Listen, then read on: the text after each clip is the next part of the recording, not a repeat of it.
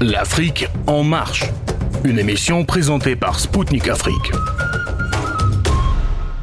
Mesdames et messieurs, chers auditeurs de Radio Spoutnik Afrique, bonjour. Je suis très heureux de vous retrouver pour une nouvelle émission spéciale de l'Afrique en marche. Aujourd'hui, nous avons le plaisir de recevoir deux spécialistes algériens s'étant rendus en Russie pour participer au club de discussion internationale Valdaï. C'est un forum qui réunit d'éminents experts des quatre coins de la planète où sont esquissés les contours politiques, économiques et sécuritaires de l'architecture mondiale? Une occasion pour évoquer des changements imminents dans la structure du monde. Durant les premiers mois de l'opération spéciale russe en Ukraine, les élites politiques et médiatiques occidentales répétaient en boucle et à longueur de journée que ce conflit a tourné en leur faveur et que l'Ukraine l'a gagné. Mais il semble que ce n'est plus le cas. De plus en plus d'experts parlent déjà d'un conflit entre la Russie et le bloc occidental et son bras armé, l'OTAN.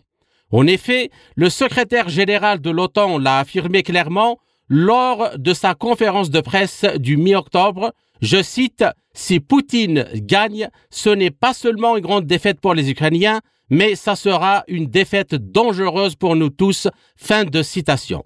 La semaine dernière, l'ancien conseiller à la sécurité nationale des États-Unis, John Bolton, expliquait son détour qu'il n'y avait pas de perspective d'une paix et sécurité durable en Europe sans un changement de régime en Russie. Une telle ingérence ouverte dans les affaires intérieures russes signifie-t-elle une panique à bord? Moscou sous Vladimir Poutine a-t-il définitivement vaincu l'ordre mondial unipolaire occidental au point que ses élites estiment que la seule manière d'inverser la situation est de faire partir le chef du Kremlin? Est-ce que ce désespoir qui serait derrière les informations sur une possible utilisation par l'Ukraine d'une bombe sale dans le Donbass, une bombe fabriquée de déchets radioactifs?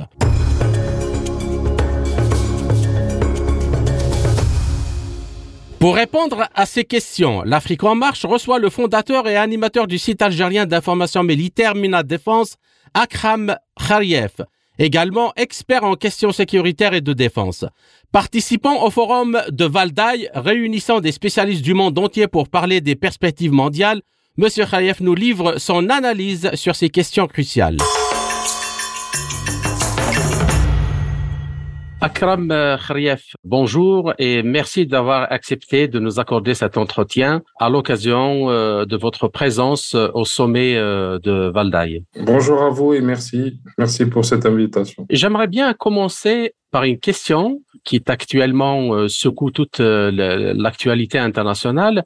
C'est cette information sur le, la possibilité de que l'armée ukrainienne utilise une bombe sale euh, dans sa guerre euh, dans le, Donbass. Qu'est-ce que vous en pensez? On a vu hier, euh, hier on a eu la présence de Sergei Lavrov au sommet Valdaï.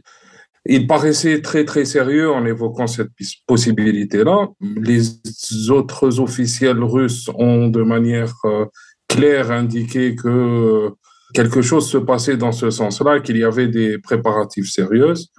Euh, on a vu aussi que hier euh, et avant-hier, le ministre de la Défense, euh, Sergei Shoigu, a appelé ses homologues français, britanniques et américains et s'est entretenu avec eux sur cette possibilité-là. il eu il y a eu une sorte de communiqué hier en fin de journée, un communiqué conjoint de, de la France et de la Grande-Bretagne réfutant totalement cette idée ou cette possibilité. Mais il semble réellement qu'aujourd'hui, euh, il y ait des informations concernant l'utilisation d'une bombe sale avec des complicités, complicités extérieures ou pas, mais euh, cette information existe. Je ne sais pas si elle est vraie. En tout cas, elle est prise très, très au sérieux par les Russes et euh, elle, est, elle est prise au sérieux à tel point que il y a même des mouvements sur le terrain par rapport à ça. Il y a de réelles craintes sur le terrain par rapport à ça. Et, euh, euh, donc voilà, c'est une possibilité. Il ne faut pas oublier une chose très importante. On sait que depuis, le début de la guerre, on a été noyé sous un flux d'informations, mais euh, il existe une sorte de théorie qui dit que la guerre a commencé ou l'opération spéciale a débuté de manière aussi brutale, rapide et même parfois peut-être précipitée, justement à cause de cette possibilité d'utiliser une bombe sale ou de, de la proximité euh, de, de, de la construction d'une bombe atomique ukrainienne et de son utilisation en Crimée. Les personnes qui avancent cette, euh, cette théorie-là, qui vaut ce qu'elle vaut, hein, je ne la juge pas, eux disent que euh, sur le terrain, la meilleure des preuves, c'est que les deux premières actions entreprises par l'armée russe ont été d'aller très rapidement vers Tchernobyl et vers Zaporozhye et, sécuriser les deux centrales-là qui étaient suspectées comme abritant des, matériaux euh, susceptibles d'être euh, utilisés à ces besoins-là et à ces fins-là. Donc, euh, malheureusement, on est devant ce scénario-là. Les Russes et les Ukrainiens avancent le même argument pour dire qu'ils ne sont pas responsables. Tous les deux disent qu'ils ne sont pas fous au point d'utiliser du nucléaire sur leur propre population ou sur les propres euh, territoires qu'ils veulent reconquérir. On verra, on verra, mais en tout cas, ça a l'air d'être très, très pris au sérieux ici. Mais euh. dans le cas où, euh, où, cette menace se vérifie et qu'il y ait vraiment utilisation de bombes sales par les Ukrainiens, comment vous voyez l'évolution de la chose par la suite? Ah, Je pense qu'on passera, qu'on passera à une nouvelle étape de la guerre, hein, avec des représailles qui seront beaucoup plus beaucoup plus forte du côté russe, peut-être euh, de manière indiscriminée contre les infrastructures lourdes, contre les villes, etc. Je pense que la Russie, euh, si c'est le cas, euh, et si c'est réellement fait contre ses troupes ou contre les citoyens russes, je pense que ça donnera lieu à des représailles très fortes. Je ne pense pas. Hier, hier le, le, ministre des Affaires étrangères parlait de, de, de des stocks, euh, enfin, de, des missiles nucléaires russes ou des armes stratégiques russes euh, toujours dans, qui sont toujours dans les stocks, qui n'ont pas été mises en état d'alerte ou de préparation. Euh, je ne pense pas qu'il y aura une, réplique proportionnelle, donc de même taille nucléaire. Mais en tout cas, si ça se passe, on verra, selon la narrative qui sera distribuée, on verra une escalade certaines dans cette. D'accord. Ben, je vous remercie pour cette euh, première question. Donc, euh, revenons maintenant au contenu de ce qui est discuté euh, dans le sommet de, de. Quels sont les contours de ce nouvel ordre mondial qui est en, en gestation en, en, ce moment et quelle serait le, son orientation, disons, stratégique d'ici euh, à moyen ou long terme? D'abord, on est dans le constat. Hein. On a des participants qui viennent des quatre coins du monde, y compris des États-Unis, y compris du Canada, donc des, pays euh, euh occidentaux. Euh, on, est, tous dans une phase de constat où on constate, euh, par exemple, que si, par exemple, les États-Unis et l'Ouest, de manière plus générale, euh, ont perdu euh, le monopole sur l'énergie et commencent à aussi voir leur euh, monopole financier s'éroder petit à petit. On a tous constaté que le monopole sur le sur l'information, il est il est hégémonique. Il est hégémonique et a une influence directe sur l'économie, les finances et sur les relations internationales. Quelqu'un évoquait ce matin que la principale raison euh, pour lesquelles euh, certaines entreprises occidentales quittaient la Russie n'étaient pas les sanctions, n'étaient pas les sanctions, mais euh, une peur pour leur réputation, une peur pour leur pour leur image vis-à-vis de ces masses médias et vis-à-vis de, ce monde de l'information qui est détenu aujourd'hui par les Occidentaux. Et donc, on voit là un exemple clair d'une influence médiatique ou informationnelle sur le monde économique euh, qui est plus forte que des sanctions. Donc, on, a parlé de ça, on a parlé aussi de justement de, de, de, de la nécessité d'avoir des, des, sanctions, de la façon de, comment construire un monde où ces sanctions, ces sanctions économiques-là, qu'elles soient justifiées ou pas, qu'elles soient négociées ou pas, etc., mais qu'elles n'aient au moins aucun impact sur les populations civiles Il y a eu le cas, on a évoqué le cas ce matin du Venezuela, de Cuba, par exemple.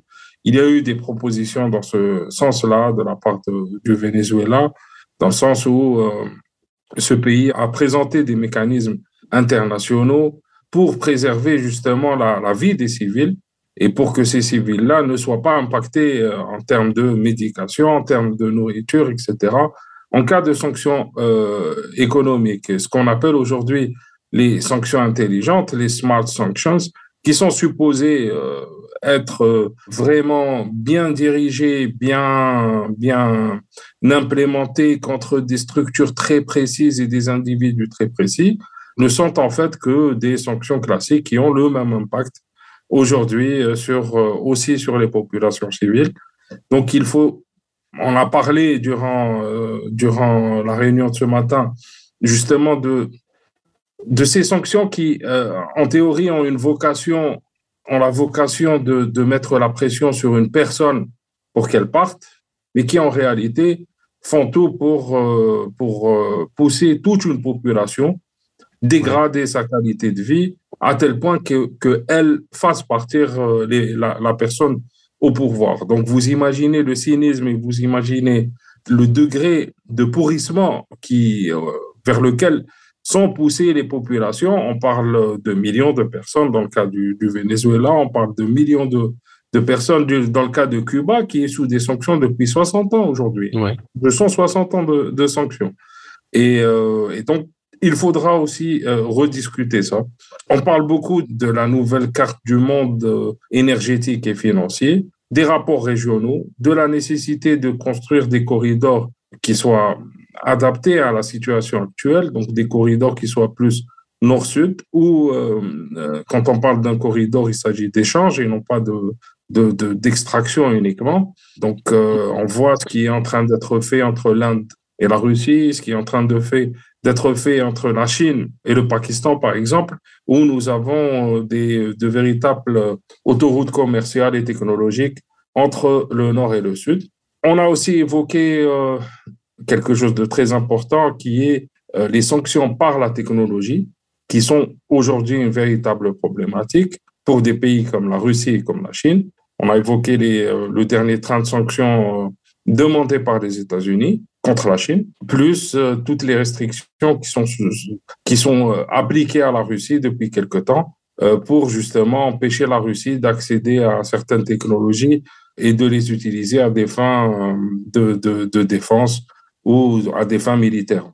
Donc euh, là aussi, euh, euh, donc il y a eu la présence d'un haut responsable russe ce matin, ancien ministre du développement économique et, et assistant et conseiller de, de, Vladimir Poutine, qui lui a, a, fait part un petit peu de, du projet russe et même du projet chinois de, de se dépluguer un petit peu de donc de de tout cet écosystème qui, qui fabrique des, des semi-conducteurs et qui est contrôlé par les Occidentaux. Donc, euh, il, pense que à un horizon euh, moyen. C'était qui? C'était qui le, le responsable? Ce n'est pas un secret, bien sûr. Je ne suis pas supposé le dire. OK. Donc, euh, moi, dans, pour rebondir sur ce que vous venez de développer, est-ce que euh, vous ne pensez pas que si nouveau monde il y a, s'il y a multipolarité euh, et euh, un peu dilution de, des centres de pouvoir dans le monde, est-ce que vous ne pensez pas qu'il est nécessaire de refonder complètement le système financier et monétaire international? Parce que c'est ça le noyau du problème. Et refonder aussi, par exemple, en changeant le, les institutions qui le, qui le corroborent ou qui le, le contrôlent, comme par exemple le FMI ou la Banque mondiale, et qui ont été surtout des moyens et des instruments de domination, notamment euh, sur les pays du Sud, que des moyens d'aide au développement. Non, il y a ça, il y a aussi le, le contenu idéologique de ces institutions monétaires, parce que ce sont des instruments politiques et idéologiques. Mm-hmm. Ce sont euh, des, euh, des, des, euh, des conglomérats qui sont dirigés par les Occidentaux, qui imposent une vision politique ou de ce que devrait être la politique à tous les pays du monde, qui impose des idées euh, du genre euh, oui, il faut euh, constituer des réserves de change, de préférence en dollars, acheter, acheter, prenez des dollars et gardez-les en réserve, Comme ça, vous, vous aurez accès à des prêts, vous aurez accès à des choses, à des achats, etc. Il n'y a pas que ça, il y a aussi les systèmes de notation de certaines institutions internationales qui, euh, qui sont et qui sont totalement contrôlés par, euh, par les Occidentaux. Donc, je pense que ce système-là, euh, moi personnellement, je pense qu'il ne sera pas démantelé, il n'a pas lieu d'être démantelé, mais qu'il faudrait en parallèle constituer une alternative, constituer quelque chose qui pourrait aider euh, les, euh, les, les, pays qui ne souhaitent pas adhérer à, à ces idéologies-là ou à ces principes-là. Donc là, on parle de constitution de regroupements régionaux ou de regroupements internationaux qui favoriseraient justement les échanges, la mise en commun de, de capitaux, de projets, etc., entre les pays euh, sans, sans une tutelle euh, occidentale avérée. Donc oui, c'est nécessaire.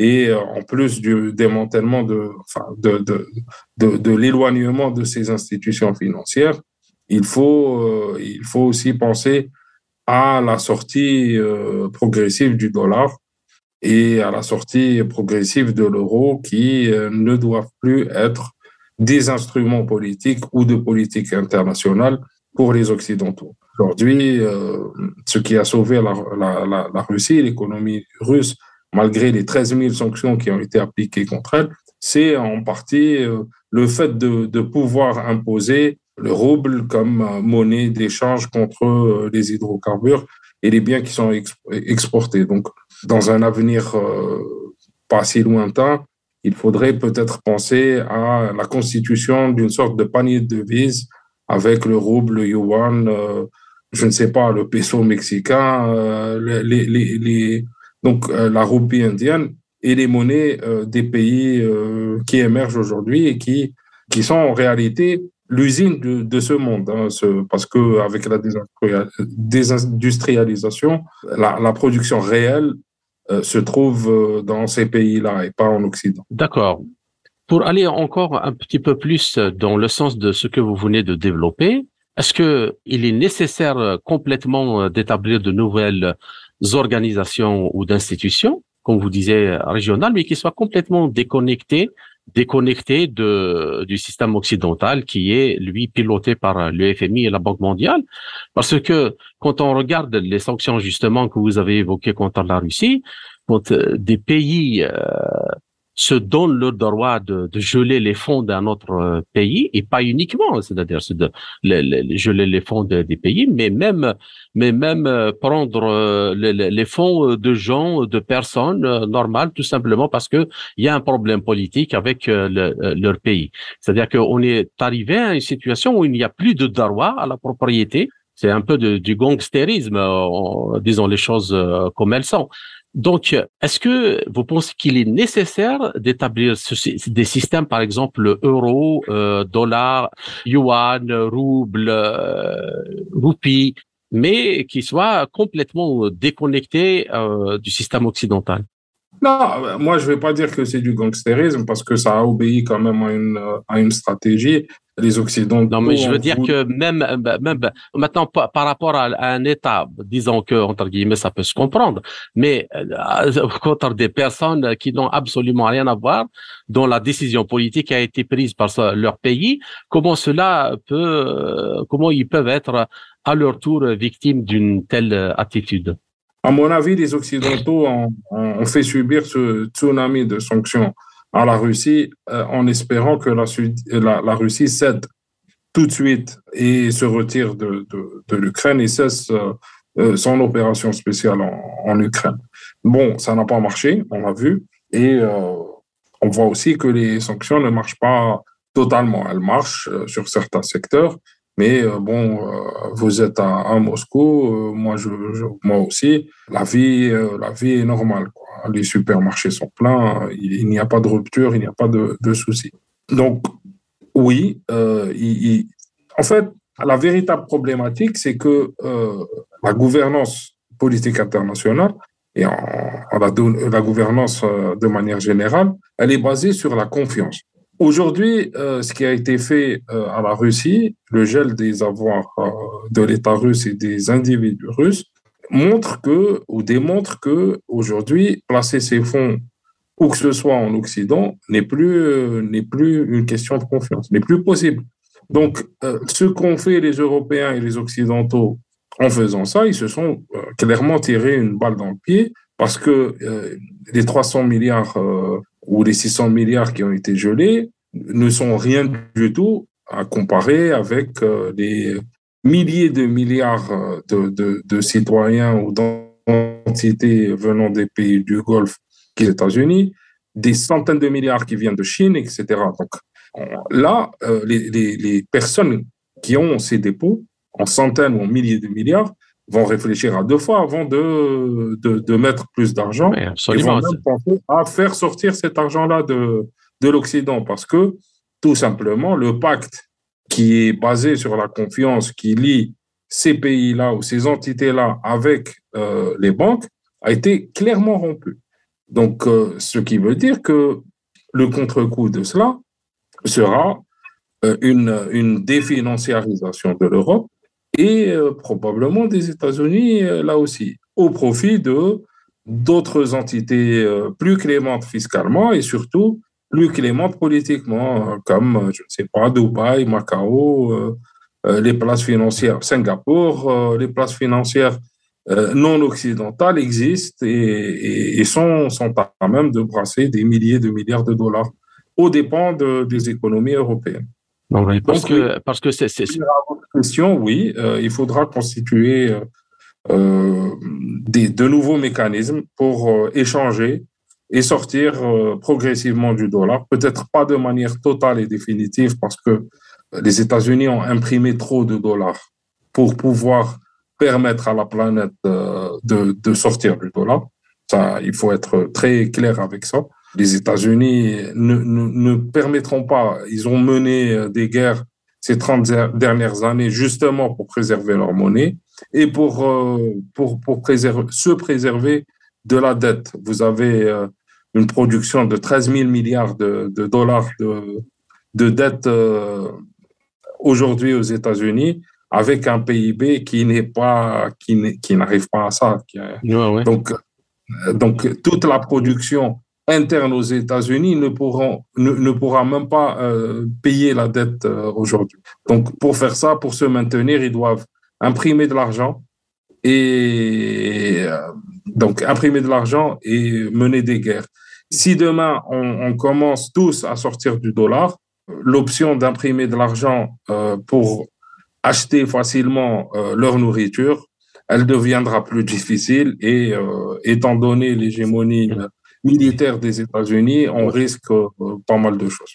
Donc, euh, justement, euh, je voulais encore poser une toute petite question avant de passer au volet défense et sécurité, parce que ce, ce problème-là est extrêmement euh, important, en même temps dangereux, parce que, comme vous venez de l'évoquer, il peut bien mener au déclenchement de guerres euh, fratricides, euh, de guerres vraiment terribles, et partout dans le monde. Supposons maintenant que si que les Américains décident de geler les réserves de change chinoises, c'est à 1400 milliards de dollars et qu'il décide de geler les, avoirs d'un autre pays comme euh, l'Inde, par exemple, cela euh, peut mener à une déflagration euh, complètement catastrophique dans le, monde.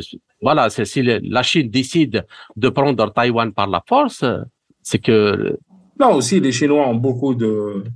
Eux-mêmes n'ont pas intérêt à ce que ça se fasse parce que eux-mêmes jouent sur le dollar. Ils ont je pense, pour plus de 8 000 milliards de, de bons du Trésor américain. 1000, 1000, 1000 milliards. 1000 milliards. 1000 milliards. Ouais. 1000 milliards.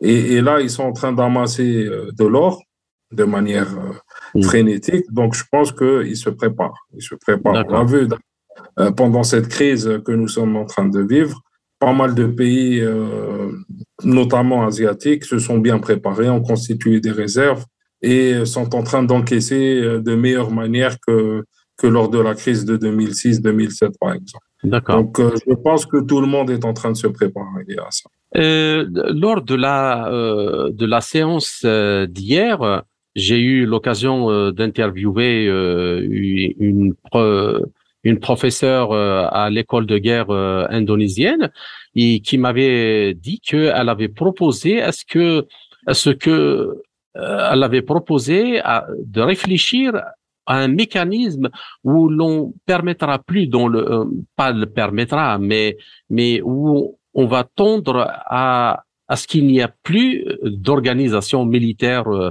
ou d'alliance euh, militaire entre différents pays, parce que cela est un moyen de d'exacerber tout le temps les, les tensions. L'OTAN d'un côté et puis l'OSS d'un autre, peut-être il y aura un autre ensemble, et que au lieu de faire ça pour sécuriser les intérêts des uns et des autres à l'intérieur du groupe, il vaut mieux penser à des politiques d'entraide et de collaboration entre tout le monde qui ferait que ce genre d'organisation soit euh, obsolète.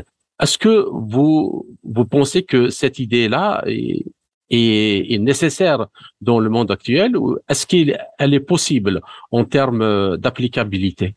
Elle est, elle est très difficile à appliquer, très très difficile à appliquer. Il aurait fallu le faire euh, à la chute de l'Union soviétique. Il était encore le temps de le faire.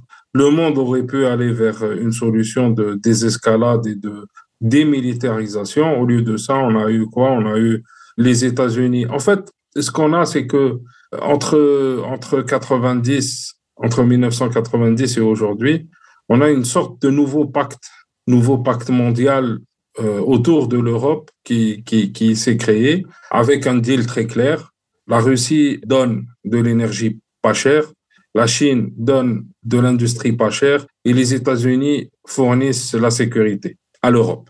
Voici le deal qui existait jusqu'à maintenant, jusqu'à la guerre en Ukraine. Et, et, et voyez aujourd'hui l'avenir de ce deal au regard de ce qui est en train de se passer aujourd'hui. Mhm. Donc, c'est euh, l'Europe se retrouve nue, totalement nue, sans énergie, bientôt sans, sans industrie à cause de, de, des sanctions contre la Chine, ou bien d'une volonté américaine de positionner l'Europe contre la Chine, et euh, avec, avec une, une, une, hégémonie sécuritaire, une pression sécuritaire énorme de, des États-Unis. Donc, ce qui a été proposé par cette dame qui, euh, qui, enseigne les, les, les, guerres futures au collège de guerre euh, euh, en Indonésie, à Jakarta, est intéressant, mais il vient aussi dans la foulée de, de l'organisation du sommet du G20 à, à Jakarta, en Indonésie et de cette dynamique de renouveau du dialogue international euh, de manière totalement ouverte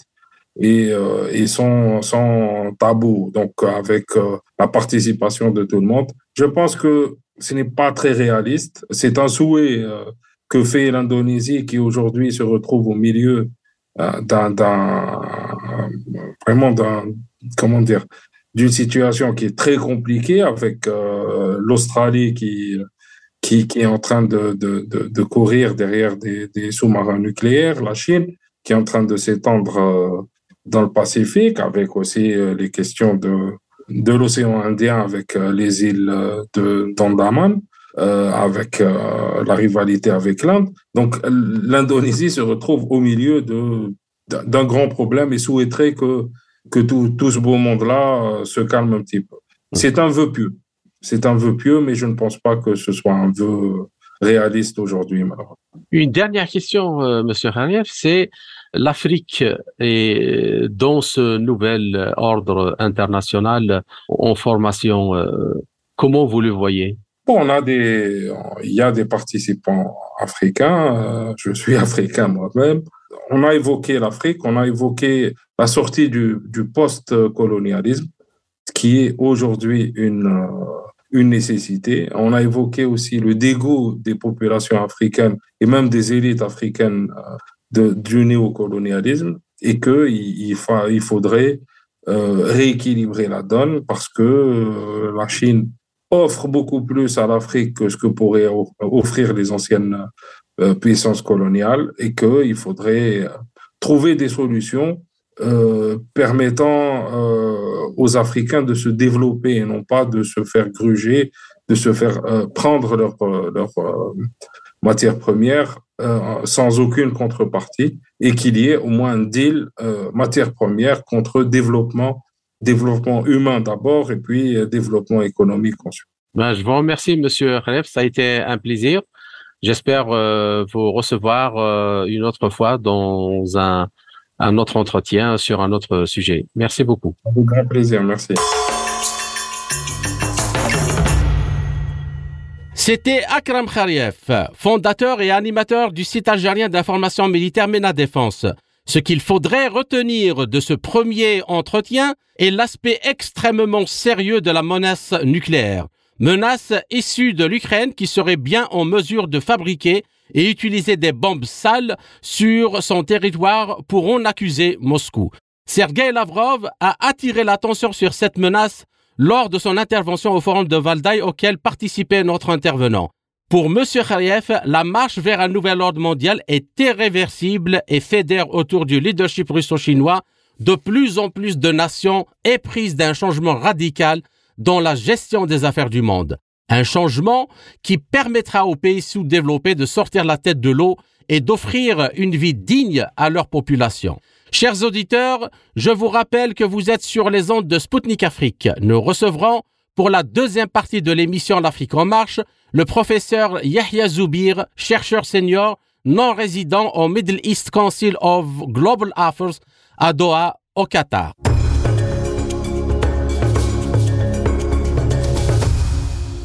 Je vous rappelle que vous êtes à l'écoute de Spoutnik Afrique. Je suis Kamal Louadj, animateur de l'émission L'Afrique en marche. Je vous salue de nouveau et bienvenue à ceux qui viennent de nous rejoindre. Avec mes invités, nous traitons des contours du nouvel ordre mondial en formation. Quel rôle les pays non alignés et leurs organisations sont appelés à jouer dans le nouvel ordre mondial en formation? Quelle place et quelle chance pour l'Afrique dans cette nouvelle architecture? Notamment avec l'émergence de plus en plus affirmée des BRICS et l'organisation de coopération de Shanghai. Bonjour, euh, monsieur euh, le professeur. Je vous rappelle que vous êtes euh, chercheur senior non résident au Middle East Council on Global Affairs à Doha, au Qatar. Je suis très heureux de vous recevoir pour cet entretien suite à votre participation au sommet de Valdaï.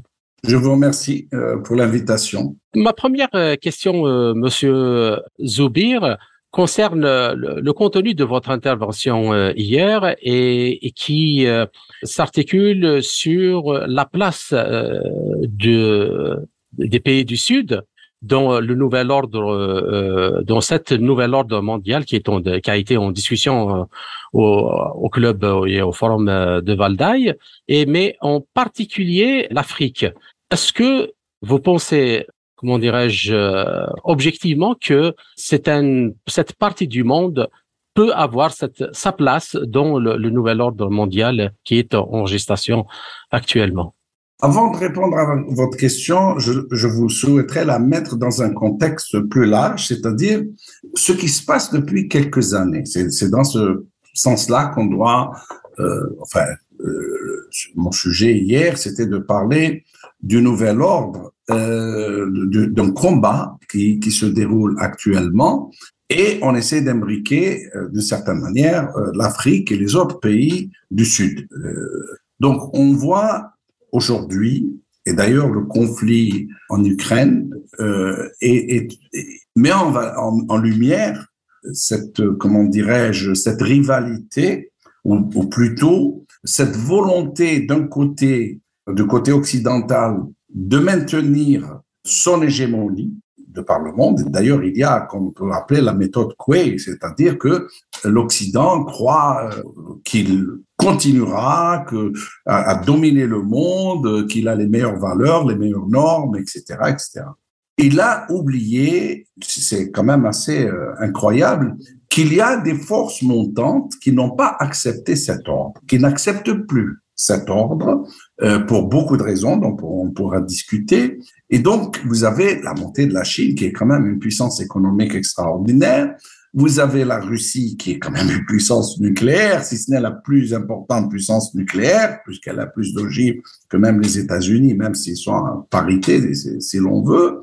Et puis vous avez d'autres pays du Sud qui montent, notamment les pays, euh, le Brésil, la, la, la Turquie, l'Iran sont des puissances. L'Iran produit pas mal de choses. Et on s'est rendu compte qu'avec la crise, parce que c'est là où ça se situe, avec ce, conflit en Ukraine, et on se rend compte que l'Occident, qui réagit d'une manière, l'Occident, qui a depuis depuis très longtemps, euh, puissance coloniale et autres, mais même depuis pendant la guerre froide et plus tard, ses interventions dans tous les pays que ce soit au Moyen-Orient, que ce soit en Afrique, déstabilisation des régimes locaux, de, la lutte contre euh, contre des pays euh, qui ont euh, qui ont adopté une certaine indépendance politique dans leurs relations internationales, etc. On a on les a punis. Hein, et, et, et, donc dans ce monde, les les, les pays du Sud se rendent compte qu'il y a une alternative. Il n'y a pas que, que le modèle occidental, oui, qui met en valeur la démocratie, les valeurs, etc., etc., qui est en contradiction parce qu'on dit la démocratie, le droit international et autres, mais en même temps on les viole de, tous les jours. Euh, moi, je vous dis euh, la réaction à, l'intervention euh, russe, dont on pourra parler. Euh, on a réagi, occupation illégale, etc.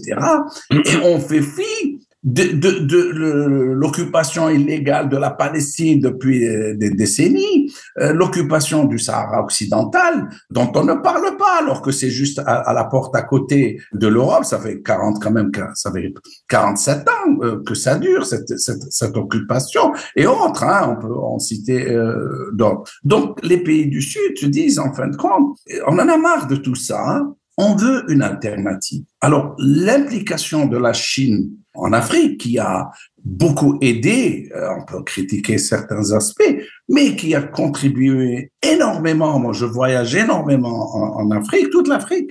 Euh, le, rôle de l'infrastructure dans le développement, et puis une, philosophie différente, c'est-à-dire non-interférence dans, les affaires euh, internes des, des, États, etc. Donc, il y a une certaine prise de conscience de, de, de l'Afrique de dire mais euh, basta, c'est fini. Euh, il y a d'autres alternatives. On va pas se mettre sur le dos ou s'attaquer à l'Occident, c'est pas la question.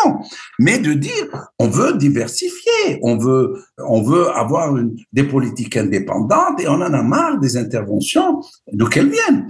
Donc, avec cette intervention, euh, on a essayé de les mettre d'un côté, c'est-à-dire du côté de l'Occident. Et là, les pays du Sud, certains ont voté contre la Russie, mais c'était de peur, ou il y a plusieurs raisons pour ça. Mais ceux qui sont un peu plus forts euh, ont montré leur neutralité sans avoir honte, de dire, écoutez, peut-être que, enfin, oui, on est contre les interventions, mais vous avez oublié les vôtres, alors ne nous demandez pas de nous aligner contre la Russie. Et certains sont très amis avec la Russie et ils ont des, des, des, des relations euh, commerciales, politiques, culturelles, tout ce qu'on veut, mhm. d'achat d'armes, etc. Et donc, et donc veulent. C'est pour ça que hier j'ai parlé euh, d'une comment dirais-je, euh, que, que, le, non-alignement, l'idée d'un alignement, refait surface euh, parmi mhm. euh, les pays du Sud, de dire, écoutez, je suis pas ton ennemi, mais ne me monte pas contre ton ennemi n'est pas nécessairement mon ennemi. Voilà un petit peu, on revient à la mentalité de Mandela, qui un jour, quand on lui a demandé, ah, mais tu, as, tu étais avec Kadhafi, tu étais avec ceci, il a dit, oui, bien sûr, Cuba, euh, euh, Cuba, la Libye m'ont aidé pendant que euh, vous, vous, vous soutenez l'apartheid. Voilà. Il leur a dit euh, très clairement. Et là, c'est la même chose. On dit, écoutez, l'Occident, maintenant, tu te fais une nouvelle virginité, ça y est, euh, tu étais le gentil. Avec... Mais, mais rappelle-toi ce que tu as fait en Afrique, rappelle-toi ce que tu as... Tu continues de faire, que ce soit en Afrique, que ce soit au Moyen-Orient euh, et ailleurs. Donc, il y a cette... Si on veut, c'est le non-alignement positif. On peut voir, on peut identifier un coupable euh, sans pour autant être tout à fait contre, parce qu'on peut comprendre certaines choses euh, qu'on ne, dont on ne parle pas. Donc, il y a maintenant cette, on cherche à se faire une place. Et c'est pour ça que vous voyez cet intérêt pour les BRICS, par exemple, et certains autres pour le Shanghai, euh, euh, l'organisation de Shanghai, euh, qui est dirigée un peu par l'organisation de coopération de, de coopération de Shanghai. Voilà, c'est-à-dire, et vous voyez les Africains, les Africains qui disent, on a besoin de développement, et jusque là on ne voit pas. On voit une lutte contre le terrorisme, on entend parler de tout ça, mais où, est, où est euh, le développement? On n'a pas de développement. On a eu des, on a eu des, des régimes médiocres. Hein. Moi, je suis africain moi-même, je peux dire qu'il y a eu une mauvaise gouvernance, etc. Mais sur le plan du développement, on n'a eu rien. En guise de coopération, on a eu euh, des, des, compagnies qui ont bénéficié euh, les, les, Occidentaux, il y a toujours une présence, et il y a un sens en Afrique, hein, je répète ce que disent certains Africains, euh, qui disent on ne veut plus de, de, de politique néocoloniale euh, dans notre continent. Justement, je voulais justement rebondir sur ce point-là, parce que après 70 ans d'indépendance, si l'on si l'on est un temps soit peu un observateur de ce qui s'est passé dans les pays du Sud, notamment euh, l'Afrique, on peut dire que les pays africains n'ont pas eu vraiment euh, leur indépendance. Ils sont passés d'un système euh, colonial direct avec une présence militaire à, un autre système colonial plus insidieux, plus vicieux, à travers le système financier et monétaire international dominé par les cartels privés, notamment ceux de la Cité de Londres ou de Wall Street ou, le club de Paris, le club de Londres. Et comme disait Sankara, le, le club de je ne sais je ne sais quoi. Moi, ma question, il est tout à fait évident que si l'on ne fait pas sauter ce système, si on le met pas euh, en banqueroute, si, si l'on ne change pas le, le, système qui a été dominé par la Banque mondiale et le, FMI qui ont en réalité servi ces intérêts occidentaux, est-ce que vous pensez que justement ces pays du Sud auront une chance, une chance euh, de se développer, d'arriver à cette stade-là de développement?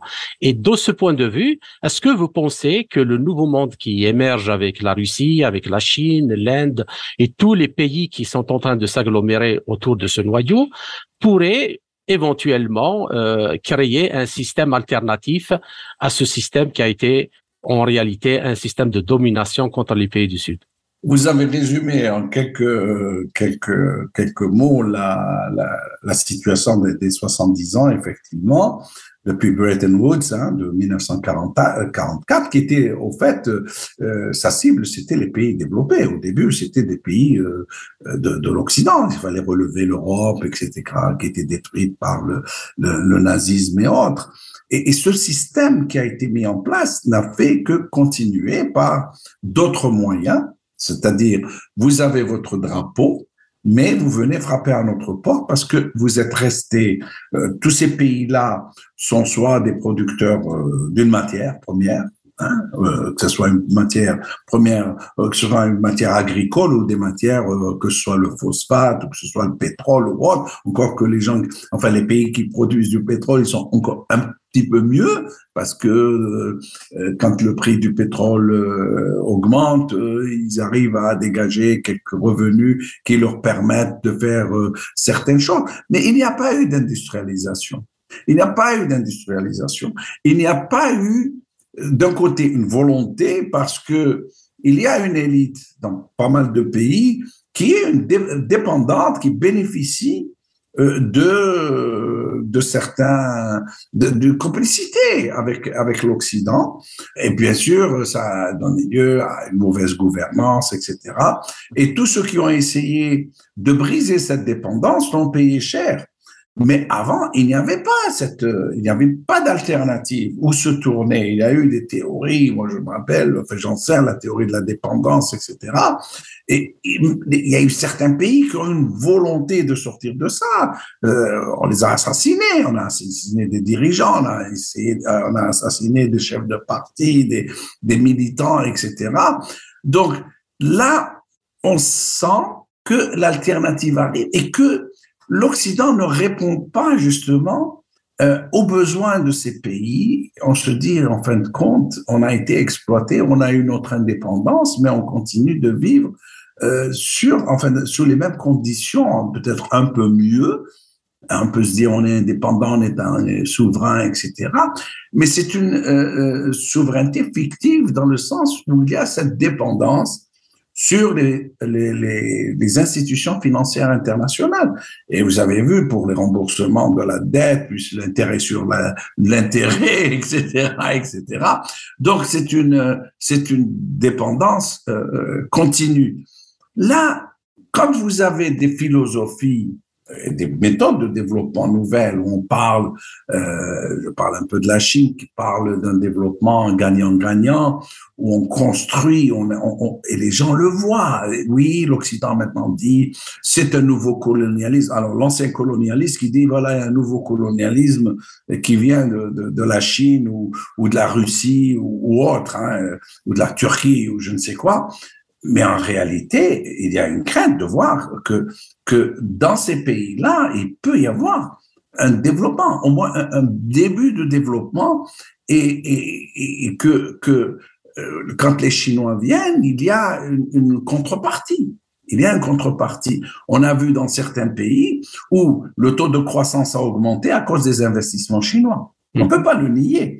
Euh, il y a une infrastructure. Moi, je vais souvent en, en, Éthiopie, je l'ai depuis longtemps, et j'ai vu comment l'Éthiopie est en train de changer. Il y a des autoroutes maintenant, il y a le grand barrage qui est en train d'être construit, il y a des tramways, il y a partout. En Algérie, vous voyez tout ça, toutes ces, toutes ces constructions, toutes ces infrastructures nouvelles, etc. Oui, on dit la qualité, ceci, cela.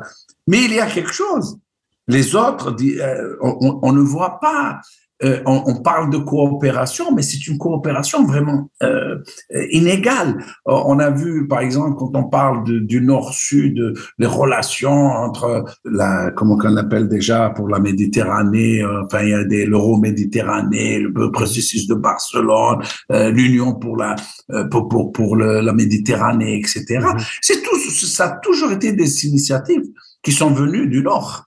Alors, euh, le, le, Sud a, a, une voix toujours limitée. Et il a une voix un peu plus élevée quand il y a eu le, le terrorisme, des vagues de terrorisme, etc., après le 11 septembre, etc. Et après, on a essayé euh, d'imposer d'autres d'autres choses sous un autre nom, hein, au nom de ceci, au nom de cela. Euh, mais je pense que le, le Sud, déjà, il y a une prise de conscience. Et s'il tout va dépendre de ce que ce nouveau monde, ce qu'il signifie. Ça veut dire quoi? Dans ce nouveau monde, euh, hier je parlais de ça, vous voyez la déclaration du président Biden en mars de cette année. Il dit, c'est écrit, hein, c'est pas, je ne raconte pas, je n'invente pas, il dit, il y a un nouveau monde qui est en train d'émerger et on va en être les dirigeants. Et on va unir nos amis pour que ce soit nous qui dominions ce, nouvel homme. Et puis vous avez Joseph Borrell, qui est le, le chef de la, la, politique étrangère de l'Union européenne, qui dit, ah, nous, l'Europe, nous sommes un jardin et nous sommes entourés d'une jungle. Regardez déjà la référence à une jungle, ça vous donne déjà euh, une idée. C'est pas un lapsus seulement, c'est vraiment la, la pensée. C'est depuis l'Empire romain qu'on voilà. connaît cette et, expression. Voilà. Le et monde civilisé jungle, et, puis, et puis les barbares autour. Voilà. Et que cette jungle va nous, va nous envahir. Et donc, vous, les, les jardiniers, c'est-à-dire les nouveaux diplomates européens, vous devez défendre cette forteresse. Et donc, si vous voyez ça, vous dites, bon, alors cette jungle, c'est nous, c'est le Sud. Mais donc, quel est son rôle? Son rôle, c'est de continuer à envoyer des noix de coco, des bananes, des tomates et rester là où ils sont. Et on va les empêcher euh, de. Il faut pas qu'ils se développent parce que cette jungle ne pourra pas se développer. Il n'a pas dit. À la rigueur, s'il avait dit, il y a une jungle qu'il faut aider à sortir de, de son état et de, de l'aider à se développer. Ah non, il a fait l'inverse. Euh, et donc, mais, mais, les deux, vous mettez les deux ensemble, la, la, la déclaration de M. Biden et celle de Borrell, et vous avez compris, c'est toujours l'Occident qui veut rester la puissance dominatrice dans le monde, qui impose ses idées, ses valeurs, alors que le Sud a dit, vos valeurs, elles sont peut-être très bonnes, elles sont bonnes pour vous, mais elles ne sont pas les nôtres. Donc vous le voyez, vous voyez, il y a des pays qui, le disent franchement, et ils disent, vos valeurs, on n'en veut pas. Ce ne sont pas nos valeurs. Les Chinois le disent très clairement depuis très longtemps. Moi, j'interviens pas dans votre pays, n'intervenez pas dans les miens. Moi, je vous dis pas comment diriger euh, votre pays. C'est pour ça que j'ai parlé d'un retour à l'idée westphalienne, c'est-à-dire vous, vous êtes souverain dans votre État. Vous êtes souverain dans votre État, vous voulez le bien-être de, de, votre, de, de votre, votre, population, vos citoyens, eh, mais laissez les gens tranquilles dans ce sens. Ils peuvent être amis avec qui ils veulent, euh, euh, je peux être ami avec la Russie, la Chine, les États-Unis euh, et l'Europe, mais je ne veux pas me faire dominer par qui que ce soit. Donc, c'est cette mentalité, à mon avis, qui émerge. Pour continuer dans le même sens de votre développement, si, si l'on suppose que le nouvel, ce nouvel ordre mondial ou ce nouveau pôle, disons, dans un cadre d'un monde multipolaire, euh, pense à développer un système monétaire et financier qui soit alternatif à celui des Occidentaux.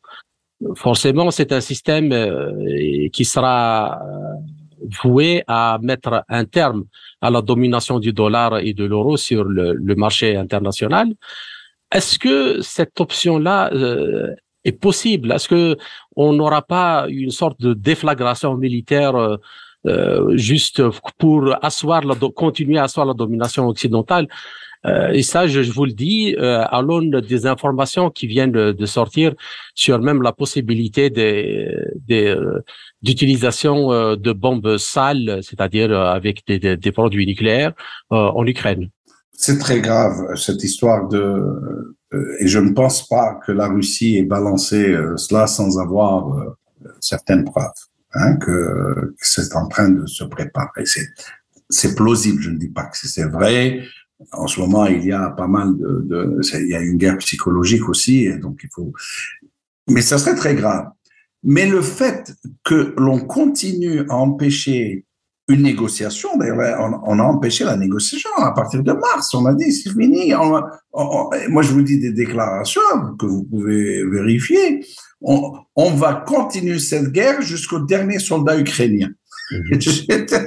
Until the last Ukrainian. C'est-à-dire, c'est les, ils vont combattre. On, on, a donné déjà des milliards et des milliards de dollars euh, à l'Ukraine et on commence à, toucher ailleurs, on n'a pas voulu de cette parce que il faut faut pas parler du 24 février. Il faut commencer à parler de 2014 et après. Et cette évolution, on l'a voyé. nous, les gens qui étudions le, réalisme politique, néo-réalisme, etc., on avait compris, on a dit, oulala, là là, des accords de Minsk étaient une bonne chose, maintenant, non. 2015, on commence à voir que on n'en veut pas. Hein, et avec Zelensky, c'était devenu très, très évident. On aurait pu éviter cette guerre. À mon avis, on aurait vraiment pu éviter cette guerre, mais cette guerre, elle, elle, elle a pris des proportions euh, très très dangereuses. C'est-à-dire que euh, ok, au début, vous donnez des armes, vous donnez des armes, mais à un moment donné, déjà, il y a des soldats euh, sur le terrain, il y a des, formateurs, il y a hein, des, euh, des conseillers militaires qui viennent de, de, de l'Occident, et l'armement est entièrement militaire, enfin, occidental. Jusqu'à présent, on a vu que la Russie a montré quels étaient les objectifs, c'est-à-dire le Donbass et la région où il y avait des Russes, etc., dont on abusait, on les bombardait, on faisait ce qu'on voulait. Et ça, il y avait des journalistes, des reporters que je lisais qui, qui, qui, rapportaient ça, qui disaient, regardez ce qui se passe dans cette région, il y a des morts, il y a des morts, il y en a eu, il y a eu au moins 15 000 qui, qui ont été civils, hein, qui ont été tués euh, depuis 2014-2015. Cette bombe sale, ça serait une catastrophe, je pense, pour l'humanité. Parce que vous pouvez essayer de provoquer quelque chose de ce genre qui peut donner lieu à, vous savez, des accidents dans ce, dans ce domaine sont très possibles. À l'âge nucléaire, on, ne pousse pas la chose euh, à l'extrême. D'ailleurs, euh, il y a maintenant en Allemagne, euh, en France et ailleurs des gens qui commencent à dire mais vous allez où là? Ça, ça, ça, a pris des proportions euh, qui sont pas normales. Euh, vous vous rendez compte de ce qui pourrait arriver maintenant. On parle des bombes nucléaires comme si c'était ouais bon a euh, c'est limité quelque part. vous parlez de nucléaire. On a vu Hiroshima et Nagasaki dans deux villes et on en a vu les conséquences. Les gens en meurent toujours. Et c'était pas aussi sophistiqué qu'aujourd'hui. On a vu Tchernobyl, ce qui s'est passé, ou autre, euh, ailleurs, les, ce qui pourrait advenir à la suite de, de l'Armageddon qui pourrait se produire euh, après, à suite à un truc nucléaire. Donc, à mon avis, peut-être qu'il va y avoir des sages, même Kissinger est devenu un sage par rapport euh, aux élites euh, qui sont sur place. il y a même même euh, la, télévision Fox News, hein, on ne s'y attendait pas, qui critique de ce qui se passe, qui disent pourquoi ne pas mettre cet argent au profit des citoyens américains pour combattre la pauvreté, etc. Maintenant, vous avez parlé d'une alternative. Je ne sais pas, mais je peux vous dire une chose c'est que parce que il y a ce potentiel d'alternative au système existant qu'on ne veut pas échouer. C'est-à-dire que l'Occident veut à tout prix rester dominant avec son système. Il n'a rien proposé. L'Occident n'a rien proposé. Et les, Européens sont allés tête baissée. Et, voilà où nous en sommes. Maintenant, ce qui va advenir, je ne peux pas, en toute honnêteté, je ne peux pas vous dire ce qui pourra devenir. Moi, j'ai un idéal que nous, nous ayons un système, un nouvel ordre mondial multipolaire où tous les pays s'entendent pour respecter les uns les autres dans leur système, etc., sans volonté de leur imposer un système qui n'est pas le leur, qui correspond ni à leurs valeurs, ni à leurs normes, ni à leur culture, euh, et c'était ça l'idée de, de 1640, de 1648, pardon, euh, de, traité de Westphalie. Vous êtes souverain dans votre État, etc. Euh, donc, mais les possibilités sont là parce que, écoutez, si vous suivez le, le système de Bretton Woods, à partir de 1971, lorsque le président Nixon a découplé l'or du dollar, on vit sur du papier dollar. Mmh on va sur du papier, c'est-à-dire on sur des, on imprime, on imprime, on imprime, et, mais vous continuez à être riche puisque vous utilisez ce papier hein, pour prêter, pour euh, faire payer les autres, etc. Donc euh, là, ce qui se passe, on a vu avec euh, les sanctions que le système alternatif, il n'est pas à 100% efficace, il n'a pas remplacé, mais ça commence. On utilise d'autres monnaies, on utilise d'autres d'autres systèmes euh, d'envoi euh, d'argent par rapport au SWIFT, etc. Donc, euh, moi, je pense que s'il y a une volonté de paix, elle est possible.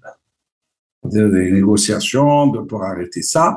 Et, et, moi, je, je, pense en néoréaliste. Hein. je suis étudiant du néoréalisme on ne peut pas, on ne peut pas venir dans votre voisinage et vous mettre des, missiles nucléaires.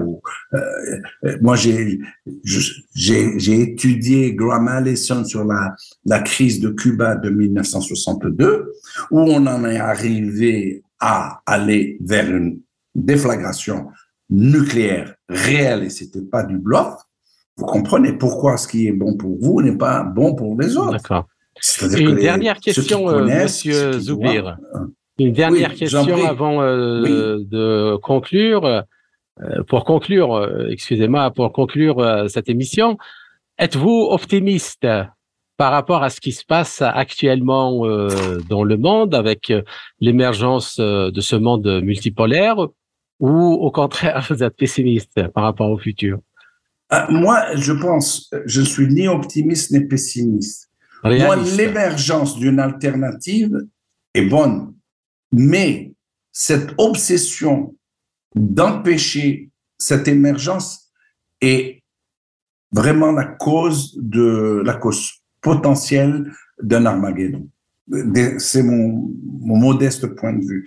Parce que aller à la Russie la provoquer, puis aller à Taïwan la provoquer, avoir un peu partout dans le monde que des conflits euh, et dire voilà toi tu monteras jamais maintenant moi je vais te punir. Allez celui qui parle celui qui est ton ami on va sanctionner sanctionner jusqu'à quand? On ne peut pas faire ça. Donc je pense qu'il va dans toutes les guerres qu'il y a eu auparavant il y avait un moment où on dit à côté les gars il faut arrêter. Il faut sauver l'humanité parce que euh, l'alternative est, mortelle pour l'humanité. Donc il faut, il y a, il y a, comme j'ai dit hier, il y a, il y a un besoin de coopération. La preuve en a été euh, la pandémie. Sans coopération, c'était catastrophique. Vous avez vu des États qui étaient, qui s'étaient repliés sur eux-mêmes et dire ah non, moi je donne le vaccin que mon, mon peuple, l'autre était, euh, alors que il y avait un besoin pour tout le Le, climat, écoutez, je suis à Marseille, il fait 25-26 degrés au mois d'octobre. À Paris, il fait la, la, la, même température. Donc, en Europe, hein, en, en, entier. Donc, il y a un besoin de coopération et je pense et j'espère que les sociétés civiles, que ce soit euh, en Occident, que ce soit en Afrique et ailleurs, euh, qu'elles qu'elles portent leur voix pour dire la guerre n'est bonne pour personne. Merci, Monsieur euh, Zoubir. C'était un plaisir d'avoir ce, cet entretien avec vous. Merci beaucoup. Merci beaucoup. Vous étiez à l'écoute du professeur Yahya Zoubir, chercheur senior, non résident au Middle East Council on Global Affairs à Doha.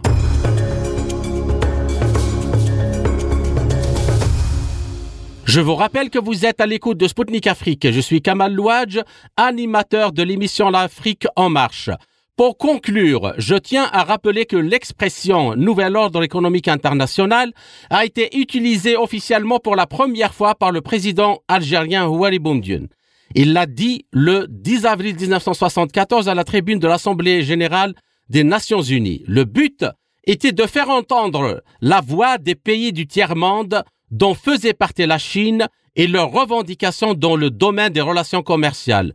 Cela pour trouver les moyens pour que les États du Sud les plus fragiles puissent bénéficier d'avantages spécifiques par rapport aux États déjà développés. Déjà, à la conférence d'Alger en septembre 1973, le mouvement des non-alignés avait esquissé les grandes lignes d'un plan d'action en faveur d'un nouvel ordre économique international. Il comprenait des orientations concernant les matières premières, le financement du développement, l'industrialisation, les transferts de technologie et le contrôle de l'activité des firmes multinationales. 50 ans après, sous le leadership russo-chinois, ce rêve semble en marche, certes pas facile, mais sûr, vers sa concrétisation. C'était Kamal Louadj, merci de nous avoir suivis. Je vous donne rendez-vous à la prochaine émission avec d'autres sujets passionnants. Chers auditeurs, à très bientôt. L'Afrique en marche. Une émission présentée par Spoutnik Afrique.